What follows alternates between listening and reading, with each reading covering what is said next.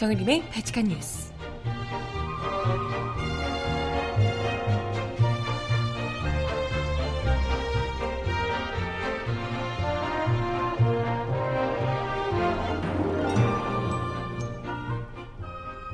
여러분 안녕하세요. 발칙한 뉴스 정혜림입니다. 전국이 또다시 요동치고 있습니다. 박 대통령의 3차 담화로 코앞까지 갔던 탄핵 정국이 통째로 흔들리고 있는데요. 야권은 뻔히 청와대의 이런 계략을 알면서도 차기 대선 주도권을 자기들이 쥐겠다라는 이 정치 계산에 눈이 멀어서 사태를 악화시키고 있다는 비난이 쏟아지고 있습니다. 결국 어쩔 수 없이 답은 거리에 있는 모양입니다. 우리 국민들 쉴 새 없이 한 달을 넘어 5주 연속 촛불 들러 거리로 나올 수밖에 없겠네요. 음악 듣고 와서 오늘 이야기 함께 나눠볼게요. 김광석의 노래 일어나 듣습니다. 신청곡 있으신 분 주세요.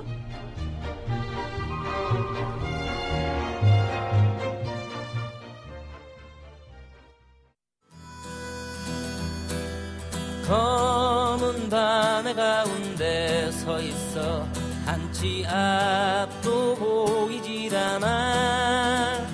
어디로 가야 하나 어디에 있을까. 둘러봐도 소용없었지. 인생이란 강물 위를 끝없이 부초처럼 떠다니다가 어느 고요한 호숫가에 닿으면 물과 함께 썩어가겠지.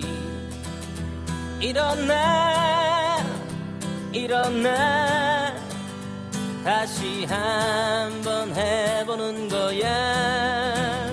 일어나 일어나 봄의 새싹들처럼. 네, 김광석 씨 목소리로 일어나 듣고 오셨습니다. 신청곡 잠시 후에 전해드려보도록 할게요. 아, 네, 참 박근혜 대통령의 교묘한 3차 대국민 담화를 들으면서 사실 예상하긴 했어요. 이게 어떻게 하더라도 우리 국민들에게는 오히려 더 공분을 살 수밖에 없는, 끝까지 자기 잘못을 인정하지 않는 모습과 국회의 공을 떠넘기는 이런 모습이 오히려 더 공분을 자아냈다라는 평가를 받는데, 결국은 이 3차 대국민 담화의 타겟이 비박계였잖아요. 바로 비박계가 예상했던 대로 흔들리고, 여기서 중심을 잡아야 할 야당이 빠르게 거기서 정치 계산기를 두드리고 있는 거예요. 그러면서 정말 목전에 와 있었던 탄핵이, 그냥 뭐 탄핵시켜버리면 끝인데, 탄핵이 정치인들의 정치 계산기를 두드리는 이 셈 때문에 다시금 멀어지고 있다, 이런 생각이 들어서 국민들의 공분이 정말 어마어마하게 커지고 있습니다. 단지 박근혜 대통령 뭐 당연하고요. 이뿐만이 아니라 정치권들 역시 정말 못 봐주겠다, 이런 이야기가 지금 나오고 있는데요. 물론 이제 모든 정치인들이 그렇다기보다는 지금 뭐 당 지도부가, 특히 야권의 지도부들이 정말 혈압 올리게 하더라고요.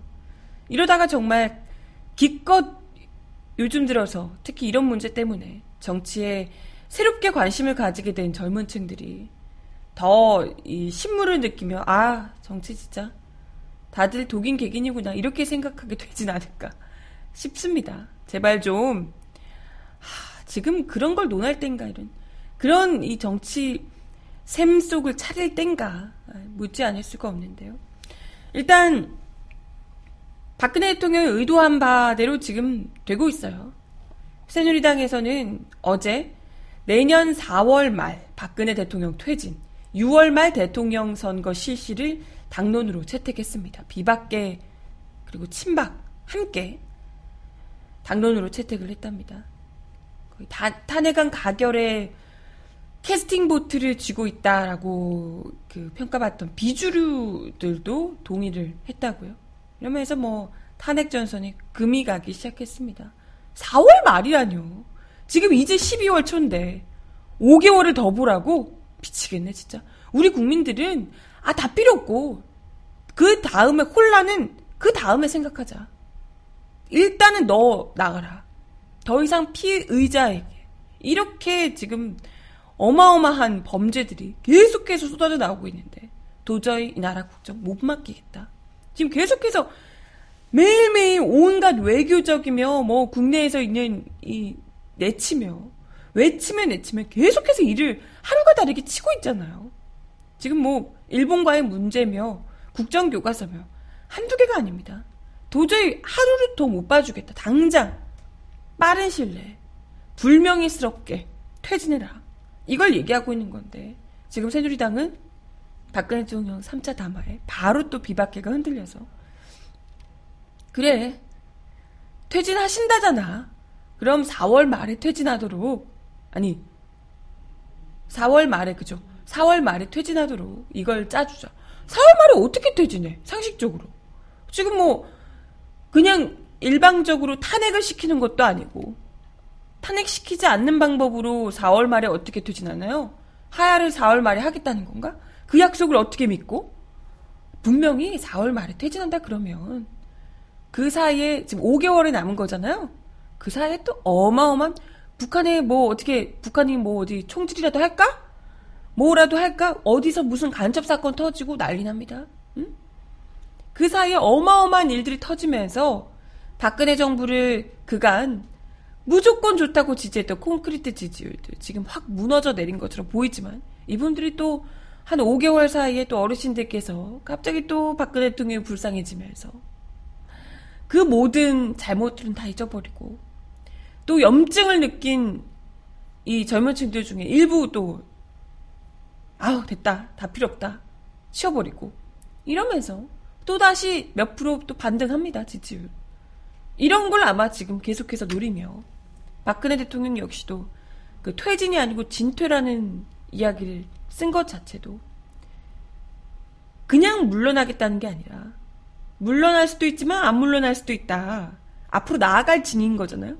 나아갈 수도 있다는 것을 염두에 두고 단어를 쓴 거다. 이런 얘기가 지금 나오고 있잖아요. 분명히 이건 상황이 어떻게 될지 모르는 거고요. 한 달 안에도 이렇게까지 많이 바뀌는데 전국이 5개월은요. 가늠할 수 없습니다. 국민들의 분노는 계속해서 남아있겠지만 지금처럼 계속해서 불타오르는 이게 언제까지 갈지 모르는 거고요. 그리고 이게 계속해서 이어지면 당연히 정치권에서 뭣도 못하고 이 상태로 계속해서 사고를 치고 있는 걸 보면 국민들이 더 분노할 수밖에 없죠. 하, 이걸 모르지 않을 텐데 분명히 이건 청와대의 술수에 말린 거라고밖에 볼 수가 없는데 사실 3차 담화 나왔을 때부터 우리 국민들이 우려했던 거거든요.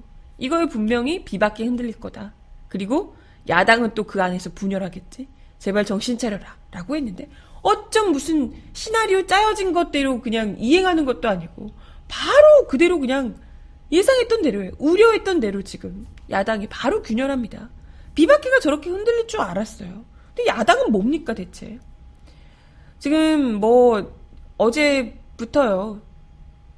야권 공조가 바로 이 실패하는 모습이 보이면서 당장에 어제 예고됐던 탄핵 발의가 무산됐고요. 아, 참 지금 뭐 깝깝합니다. 어제 발칙한 뉴스에서도 이야기를 드렸지만 민주당 추미애 대표와 새누리당 김무성 전 대표가 깜짝 회동을 갑자기 했어요. 추미애 대표가 여러 차례 지금 이 엄중한 시국에 계속해서 뭔가 좀 실기를 하거든요. 계속해서 실수를 하고 있습니다. 저번에도 갑자기 독단적으로 영수회담 하겠다라고 얘기했다가 거센 반발을 받아 또 취소를 하기도 하고 발언으로도 좀 여러 차례 실수를 하기도 했는데요. 이번에도 사실 그래요. 김무성 대표를 왜 만납니까? 김무성 전 대표를. 이건요. 김무성 전 대표에게 굉장한 뭐랄까요. 힘을 실어주는 겁니다. 이 상황에서 사실 탄핵 정국을 이끌어 가야 할 건 야권이죠. 야3당이 알아서 열심히 국민들의 분노를 받아놔서 국민들의 명령을 어떻게 따를 것인가를 야3당이 공조해서 따르면 돼요. 비박계는 사실 새누리당 공범이잖아요. 박근혜 대통령과 공범입니다.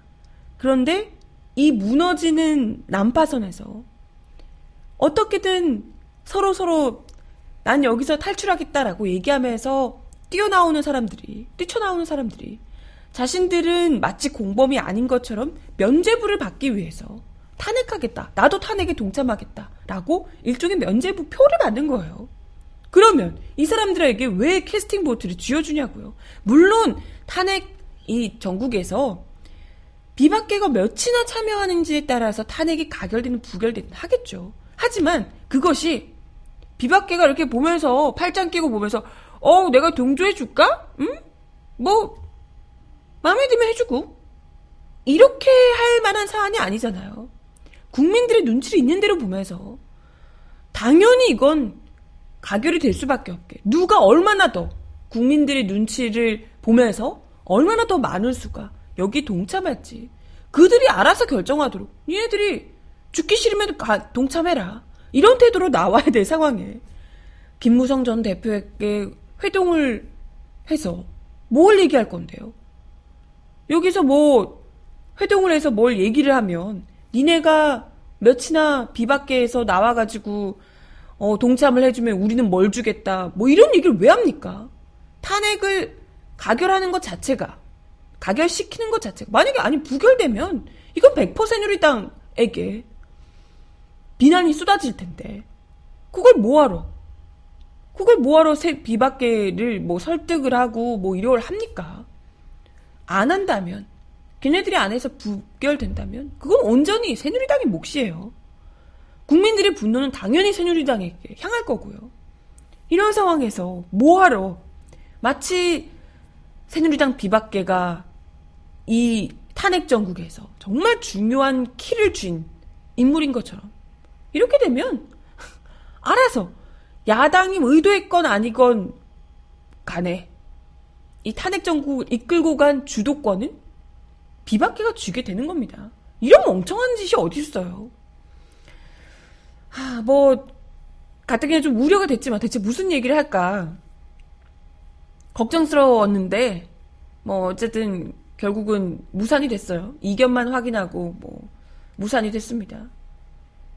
그러면서 마치 보란듯이 이렇게 이건 누가 봐도 보란듯이 이렇게 메모를 들고 이렇게 사진을 찍히셔가지고 김무성 전 대표가 거기다가 형사 X 이런 표시가 형사 처벌을 안 하겠다는 얘기인가 이런 이제 얘기까지 나오면서 논란이 됐죠. 근데 그 진위 여부는 모르겠지만 두 사람이 일단 제1야당이 새누리당 비박계를 김무성 전 대표를 만난다는 것만으로도 거기에 상당한 힘을 실어주는 꼴이 됐다라고 밖에 볼 수가 없고요. 이러면서 이제 또 국민의당이 발칵 뒤집혔죠. 임기단축 협상 절대 안 하겠다라고 했던 야3당 탄핵위원들을 무시하고 추 대표가 독단적으로 협상에 나섰다 이런 이제 비난을 했고요. 그러면서 민주당에서 오늘이죠 오늘 탄핵안 표결을 민주당에서 비공개 최고위원회에서 탄핵안 표결을 확정했습니다. 그래서 비박계는 탄핵 못할 것 같으니까 야3당이라도 이 일에 처리하자라고 했는데 글쎄 국민의당은 삐쳐서 그랬는지 어쩐지 바로 또 2일 표결을 거부했습니다. 거절했어요. 그러면서 이제 난리가 났죠. 난리가 났고요. 국민의당이 어제 또 그것 때문에 2일 표결을 또 안 하면서 거의 네티즌들의 십자포화를 받았다고 하던데요. 이거 사실 국민의당도 국민의당이지만 더불어민주당 추미애 대표도 네 만만치 않다. 지금 야권이 아주 놀고들 계신다. 이런 생각을 할 수밖에 없습니다.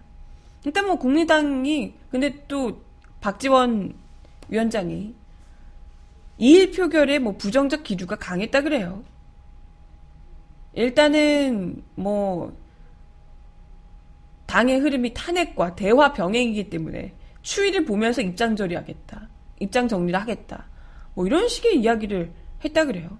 그래서 뭐 또 안철수 전 대표는 2일 표결을 주장해 왔기 때문에 의총에서 의원들을 설득하겠다. 뭐 그 안에서도 뭐 내부적으로 난리가 난 듯합니다. 근데 뭐 결국에는 뭐 국민의당에서는 비박이 없으면 부결될 거다. 그러니까 부결되면 사실 이제 똑같은 내용으로 다시 또 회기 내 탄핵안을 내지 못하거든요. 뭐 물론 그런 건 알겠습니다만, 아 그렇다 하더라도 일단 가야 돼요. 막상 가면 밀어붙이면 비박계도 물론 고민이 커지겠죠. 하지만 그렇다 하더라도 그게 안 되면 오롯이 그건 비박계에 욕먹는 짓입니다. 그러도록 내버려둬야 되는데 여기서 그냥 자기들끼리 찌그락바그락 눈치 보다가 결국은 비박계에 오히려 더 힘을 실어주고 새누리당 그리고 박근혜 대통령이 원하는 꼴대로 돌아가게 됐다. 이런 겁니다. 결국은 야3당이 빈손 회동만 하면서 국회 본회의는 계속해서 미뤄졌고요. 국회에 공을 넘긴 대통령의 의도를 뻔히 알면서도 결국 말려들고 말았다. 이런 비난이 쏟아졌습니다. 이러니까 새누리당이 계속해서 그런 어마어마한 잘못을 하고서도 저렇게 뻔뻔하게 떵떵거리며 내가 무슨 잘못을 했어 이렇게 나오는 것 아니겠습니까?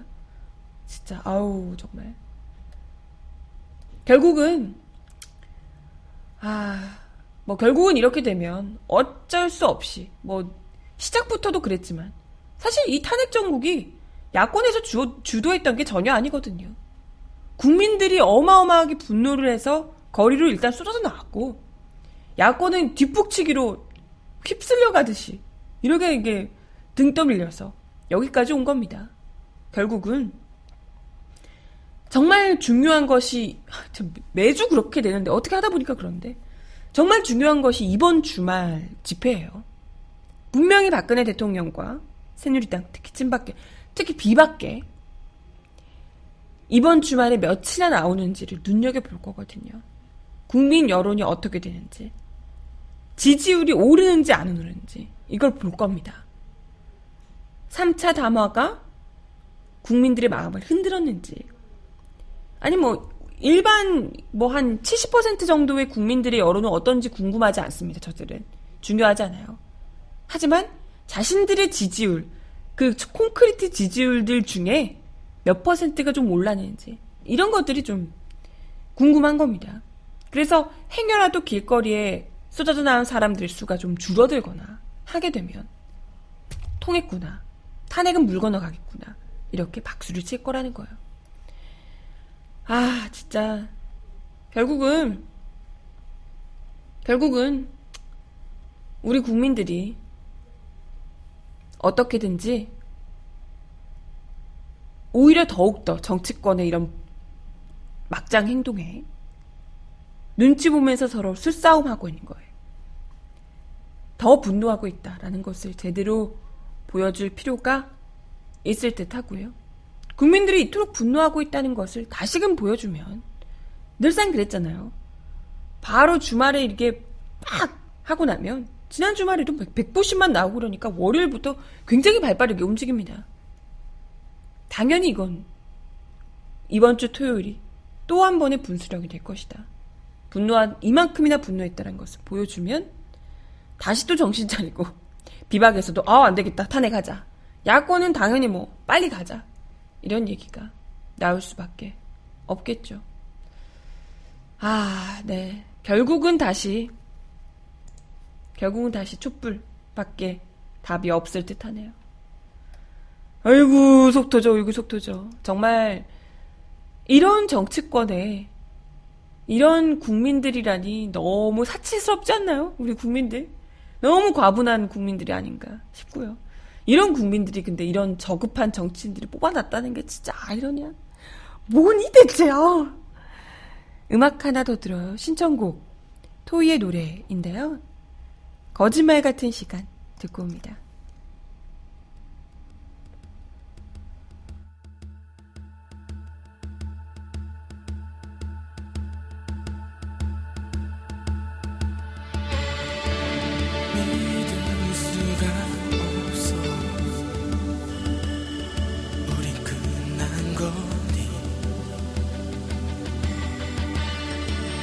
널 제일 잘한다고 생각했는데 지금 넌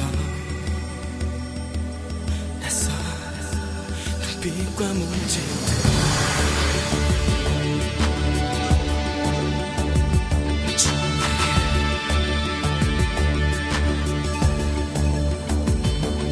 보이네 한다고 했는데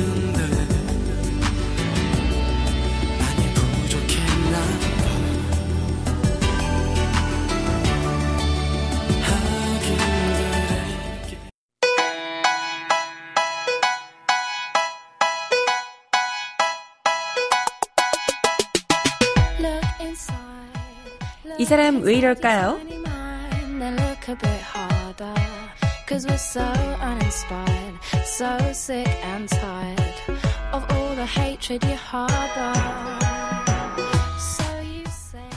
어제 굉장히 핫했던 이슈죠. 정진석 새누리당 원내대표와 장제원 새누리당 의원 등 의원들이 집단으로 표창원 더불어민주당 의원에게 항의하는 모습이 SNS에서 확산되며 비난을 사고 있습니다.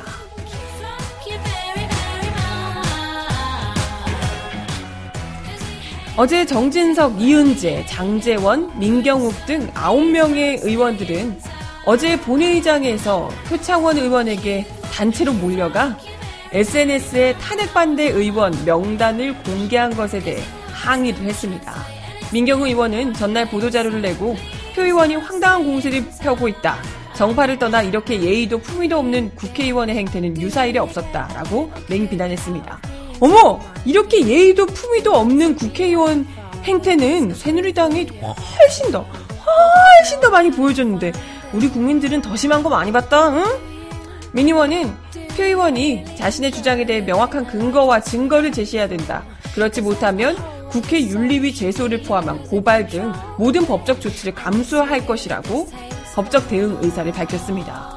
아니 근데 반대한 의원들의 명단인데 그게 뭐 팩트고 아니고가 있나요? 팩트니까 공개를 한 거잖아요.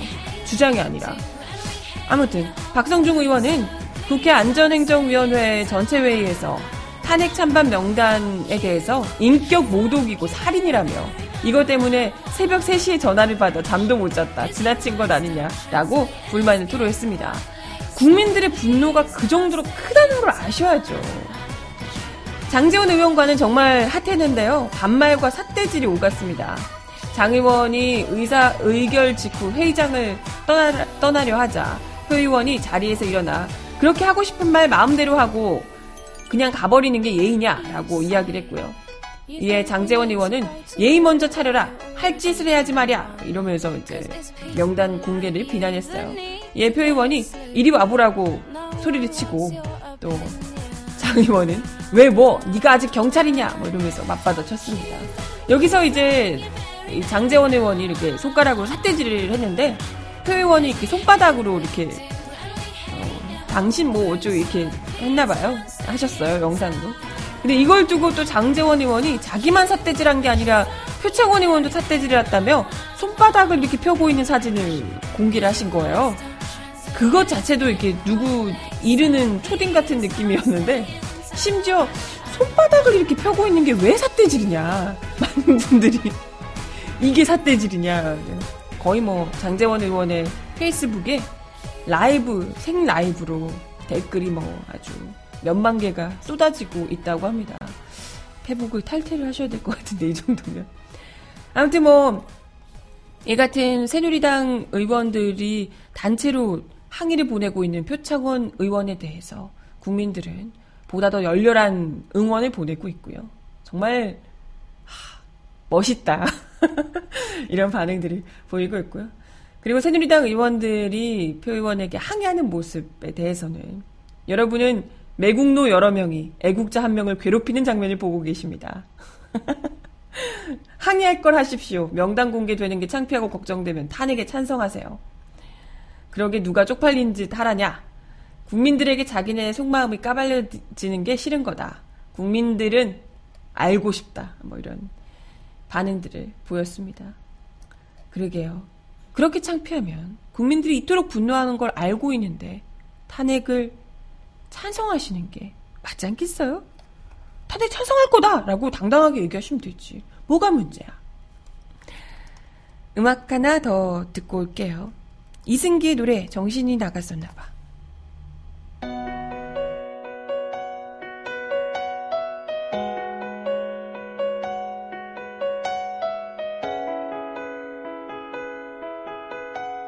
No, 정신이 나갔었나 봐.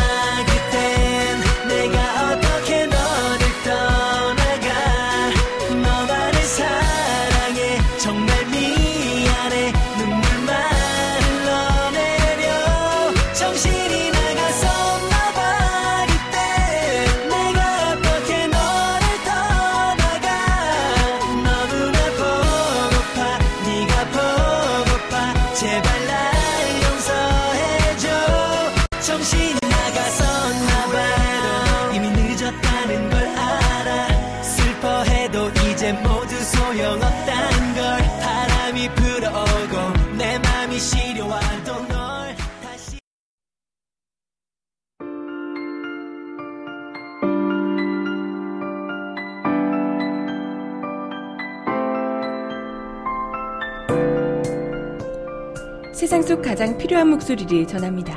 여기 곧 우리가 있어요.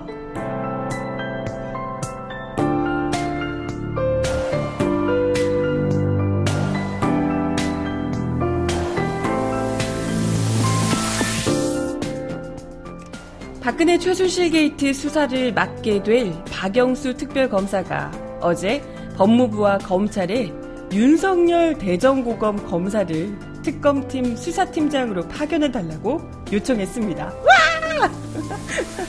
윤 검사는 파견검사 20명과 특별수사관 40명 등으로 구성될 특검수사팀을 이끌게 되는데요. 이번 특검법에 따르면 특검은 최장 20일간의 준비기간 자신을 도와 수사를 지휘할 특검검사부 4명, 파견검사 20명, 특별수사관 40명, 검사를 제외한 수사관과 경찰관 등 공무원 40명 등 최대 104명으로 꾸려진 특별검사팀을 구성합니다. 박특검으로부터 수사팀장 합류를 요청받은 윤 검사는 처음에는 사양하다가 박특검의 강권 끝에 특검팀 합류를 결심했다고 합니다. 어머 어떡해. 윤 검사는 박특검이 대검 중수부장으로 있을 때부터 함께 호흡을 맞췄었고요. 지난 2013년 말 다들 아시죠? 국정원 대선 개입 사건 특별수사팀장을 맡아 수사를 진두지휘했던 경력이 있습니다. 윤 검사는 당시 원세훈 전 국정원장을 정조준했다가 박근혜 정권의 외압에 의해 수사팀에서 배제된 바 있죠. 아 정말 어제 윤석열 검사가 투입된다는 소식을 듣고 어찌나 그 야권이 막 난리가 난 상황에서 정말 한가닥 희망이다 이런 생각이 들더라고요. 많은 분들이 아마 연호하지 않았을까 생각이 듭니다. 실제로 현 정권에 의해 피해를 입었던 인물이기 때문에 특검 추천 단계에서부터 최종욱 검사와 함께 윤 검사의 이름이 계속해서 거론되어 왔습니다. 다만 윤 검사는 나는 이미 박근혜 정권에 칼을 들었던 사람이라며 특검 합류에 대해 부정적인 입장을 드러낸 바 있습니다. 아마도 이제 그 대선 개입 사건 수사 당시에 정권 차원 외압으로 이분이 이제 좌천됐잖아요. 3년째 좌천됐습니다.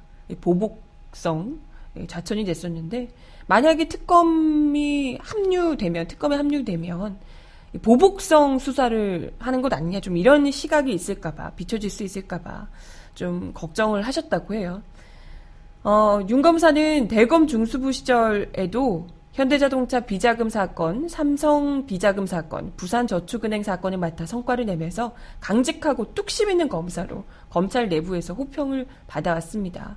출세 길이 아니고 지나치게 원칙에 집착해서 융통성 없다, 이런. 검찰 내에서 융통성이 있어서 우병우 같은 검사 되고 이런 거죠. 응? 지나치게 융통성이 있으셔가지고 네, 주변에서 그런 평가를 했더랍니다.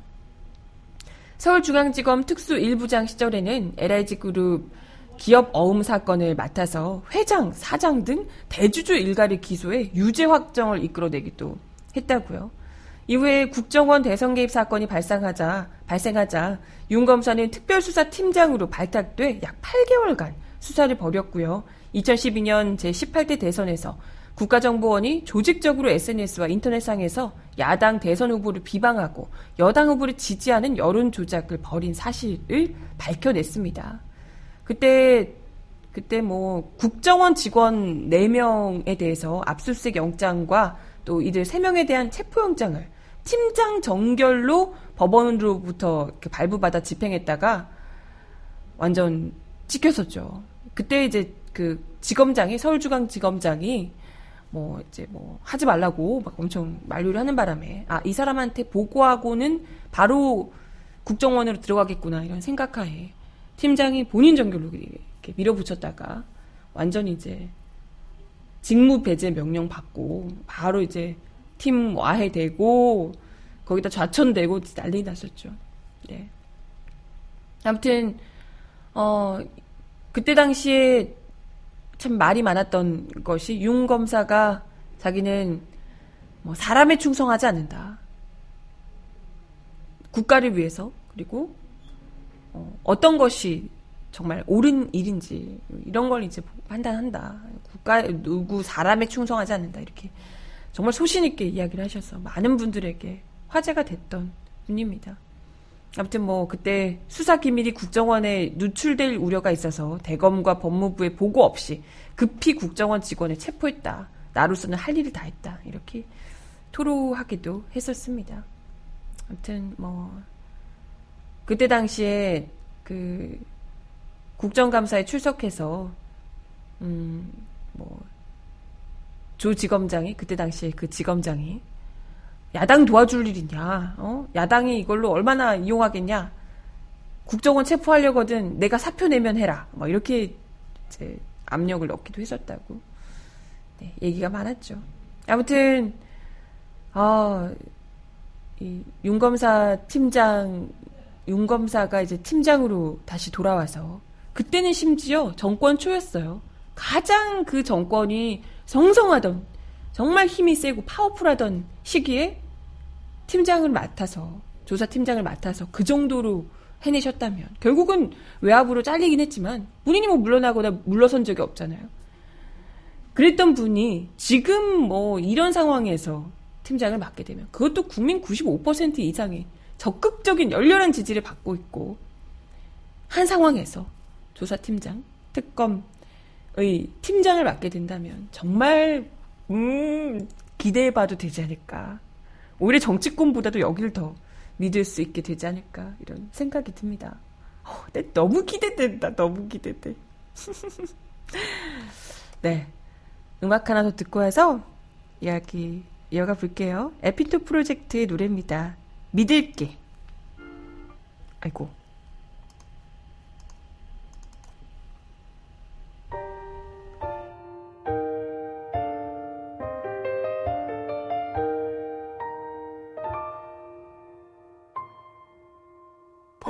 싶은 많은 사람들, 내 쉽지 않은 마음의 용기, 언제쯤 보자 또 언제 만나자, 기약 없는 약속들이 늘고 무표정한 계절 사이, 너의 모습 내게 다가온다. 오랜만이야, 참 오랜만이야.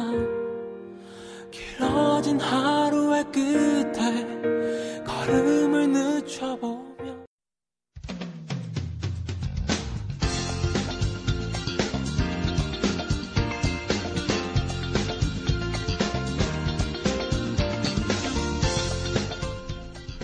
정하나의 발칙한 브리핑.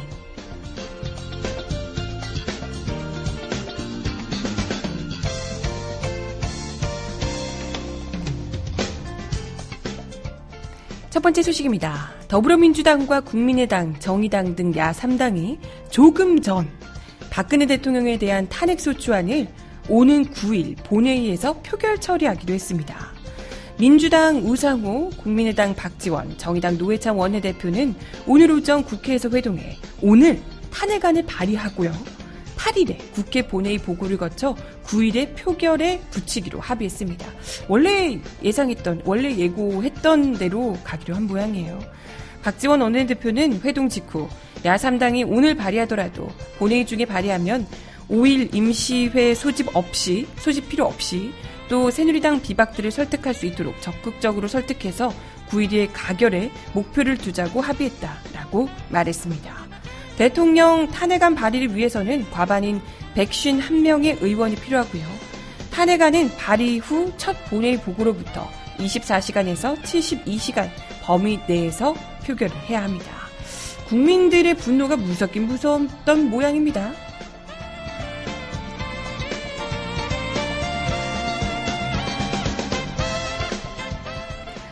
다음 소식입니다. 어제 예상대로 박근혜 대통령이 대형 화재로 큰 피해를 입은 대구 서문시장을 방문했습니다. 깜짝 방문이긴 했지만 소문이 새면서 많은 사람들이 또 몰려들었다고 하는데요. 최순실 국정농단 사태 이후 잠행 중이었던 박 대통령이 외부 일정을 소화한 것은 35일 만이었다고 합니다. 국정을 계속 챙기겠다는 의도로 밖에 볼 수 없다, 이런 지적했었죠. 박 대통령은 취재진도 동행하지 않고 오후 1시 30분에 도착해 약 15분 정도 머물렀는데요. 15분 거기까지 가서 박 대통령은 김영호 상인연합회장하고만 만나서 현장을 잠깐 둘러보고, 여러분들은 제가 힘들 때마다 늘 힘을 주시는데 미안하다, 오는 것에 대해 많은 고민을 했지만 도움 주신 여러분들이 불의의 화재로 큰 아픔을 겪고 계신데 찾아뵙는 것이 도리가 아닌가 생각해 오게 됐다라고 하며 최대한의 지원을 약속했다고 합니다. 그걸 지금 하실 수 있는 상태는 아닌 것 같은데, 아무튼 박 대통령은 시장을 둘러보며 상인들의 말을 들으며 두 손을 가지런히 모으고 고개를 끄덕였다고요. 그래서 박사모 등이 옆에서 박근혜 힘내라 라고 외치며 박수를 치자 뒤돌아 웃으면서 인사를 하기도 했습니다. 청와대 대변인에 따르면 박 대통령이 공항으로 향하는 승용차 안에서 눈물을 흘리셨다며 진짜 욕 나올 뻔. 네. 하지만 일부 상인들은 박 대통령이 피해 상인 명단도 없이 서둘러 현장을 떠나자 얼굴이 찌푸렸습니다. 한 분은 점심을 먹다가 소식을 듣고 왔는데 이미 박 대통령은 가고 없더라. 박사모가 박근혜를 연호하자 한 상인은 길에 나앉게 생겼는데 박수치고 이런 게 도리에 맞느냐라고 항의를 하기도 했다고요. 하여튼 대변인에 따르면 위로의 말씀을 박근혜 대통령이 하려고 했는데 진화 작업이 계속되고 있어 그럴 수 없었다라고 이야기를 했다고요. 하여튼 현장에는 또 대구 시민단체에서 침묵 시위를 하시기도 하고 있다고 하네요. 또다시 지지층 결집을 시도했다라는 분석밖에는 달리 할 말이 없네요. 예, 눈물까지 흘리셨다고 보진 않았지만.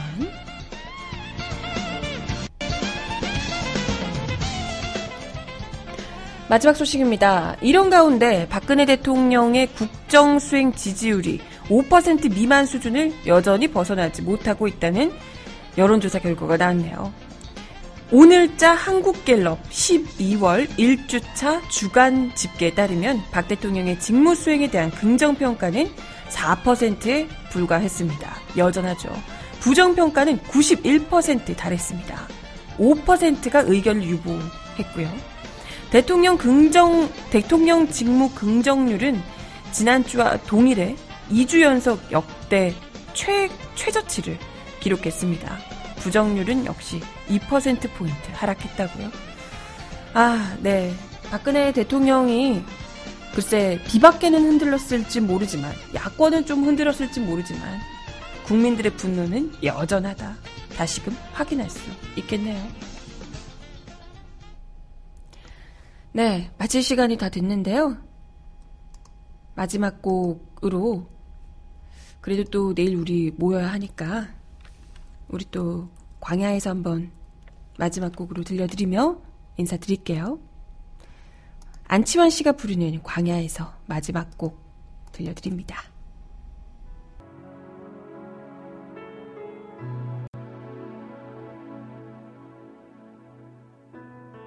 찢기는 가슴 안고 사라졌던 이 땅에 피울음이 있다. 부둥킨 두 팔에 솟아나는 하얀 옷에 핏줄기 있다. 네, 이번 주도 발칙한 뉴스와 함께 해주셔서 감사합니다. 우리 내일 또 모여야 하는데 매주 주말마다 길거리에서 촛불 드시느라 고생이 많으십니다.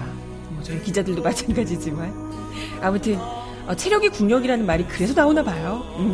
우리 국민들 이제 체력 잘 보충하시고 내일 다시 거리에서 광야에서 만나요. 내일 뵙겠습니다. 안녕.